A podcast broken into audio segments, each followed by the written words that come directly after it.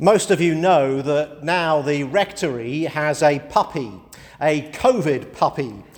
Esmeralda is her name, and she has changed everything, uh, mostly in good ways. Uh, for example, she has made me stop and think, which is never a bad thing. You see, Esme has a basket of balls, and when she wants to play, she takes one out and very subtly brings it to me and looks at me with those eyes. If I pretend not to notice her staring at me, she will get more assertive, like jumping on me and licking my ears until I give in and play ball. Now, within this Aladdin's cave of balls, there are green, red, yellow, blue, purple, pink, and orange. Some light up when you throw them. Some make piercing squeaks when chewed.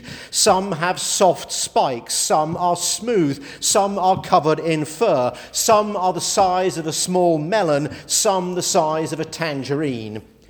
Esme had a great Christmas. So, a few days ago, I watched her trot into the living room and approach the basket of balls. Which would she pick? Please, God, let it be a silent one. She gave this task a lot of thought. She studied the selection like a child at a sweet counter. She moved towards a yellow one, then changed her mind and detoured to a blue, before finally settling on a green ball that she optimistically picked up and brought to me. I was intrigued. Why the green one? Inquiring minds needed to know. So I Googled things about dogs and colours and found, devastatingly, that dogs are partly colourblind.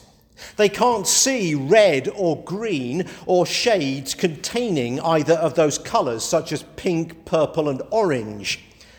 I can't tell you how this upset me. Our little girl was missing out on so much. I got down on the floor and I looked Esme in the eyes and I apologized. Oh, Esme, I said, I am so sorry that you can't see many colors. You poor creature. I feel so sad for you. You don't know what you're missing. And she replied. She looked kind of offended and said, Don't waste your sympathy, human. You see, when I was with my friends last week, we began talking about how pathetic human noses are. Seriously, dude, can you even call that a nose? You bipeds are rubbish at smelling things. We dogs have 300 million olfactory receptors in our noses. I don't know what that means because I'm just a dog, but it is way more impressive than the 6 million you poor humans have. And did you know, two legs, that the part of a dog's brain devoted to analysing smells is 40 times greater than yours? So don't patronise me with your species paternalism. You're the one that deserves pity. You're the one missing out on all those amazing aromas. I bet you can't even smell the difference between bottled water and tap water. You don't know what you're missing. That's when she chewed up my collar. You don't know what you're missing. Like a dog looking at a rainbow and seeing seven shades of grey, the guests at the wedding in Cana think they have tasted all there is to taste. They have no idea there's more. As usual, the groom has brought out the vintage stuff first they have filled their cups and admired the ruby red grape. The connoisseurs among them sniff it, perhaps even swill a sip of it around their mouths and spit it out. No doubt about it, this is the good stuff, the best wine some of them at that wedding reception had ever tasted. But all good things come to an end, and as the party enters its second and third days, Yes, it's second and third days. They knew how to celebrate back in the day. The steward pours the last of the Chateau Neuf du Cana and uncorks the two buck chuck. If only they knew what they were missing. Like a dog staring at the grey rainbow, they think they've seen it all, tasted it all. They can't even imagine there could be something better, but the best is yet to come. I love this story, the wedding of Cana, the first of Jesus' miracles. It's a story of God's generous, exuberant, and wasteful abundance. 180 gallons of wine? Is that strictly necessary? How much do they really need? And the quality of it is beyond anyone's imagination. We are familiar with Jesus performing miracles for good reasons. He heals because someone is suffering. He multiplies bread and fish because a crowd is hungry. He raises dead people because their families are desolate but not at Cana. Jesus turns water into wine because, well, because why not? This is not a miracle of compassion, but a miracle of fun. This is just Jesus being Jesus, God being God, the abundant blesser, abundantly blessing, the extravagant lover of creation doing what the extravagant lover of creation does, just for the sheer joy of it, just because God's heart is full of grace and there's nothing we can do to stop it sin as much as we like, fail as often as possible, grieve God's Spirit on the hour, every hour, but we cannot change the nature of God. And the nature of God is to give and give and give, to love and love and love. Like dogs staring at grey rainbows, the guests at the wedding did not know what they were missing until they sipped the miracle wine.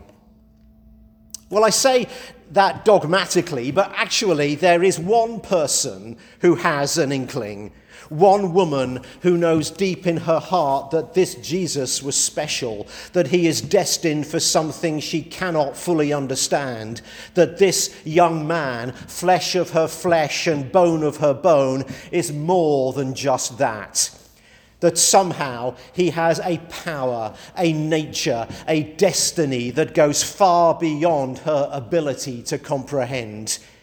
She didn't get it, but she did believe it. And this faith without understanding leads Mary to see beyond the problem of the wine running out to the solution hatching in the mind of God. Sometimes Jesus performs miracles in response to people's faith, and so it is here in Cana, and the faithful person is his mother. Son, she frets, they have no wine. Jesus appears to brush off her concern. Mother, it's not time yet. But Mary won't take no for an answer. She calls the wine waiters and says, Do whatever he tells you. Mary's faith is insistent. The scene is almost comical. The proud mother pushing her child forward Come on, son, show them who you are. I've cherished this secret in my heart long enough. Jesus, it's time. Show them, give them a sign. At Christmas, I preached about the baby who grew up to stand in the gap, to be the bridge between God and humans, reconciling us to God. And now it's Mary standing in the gap.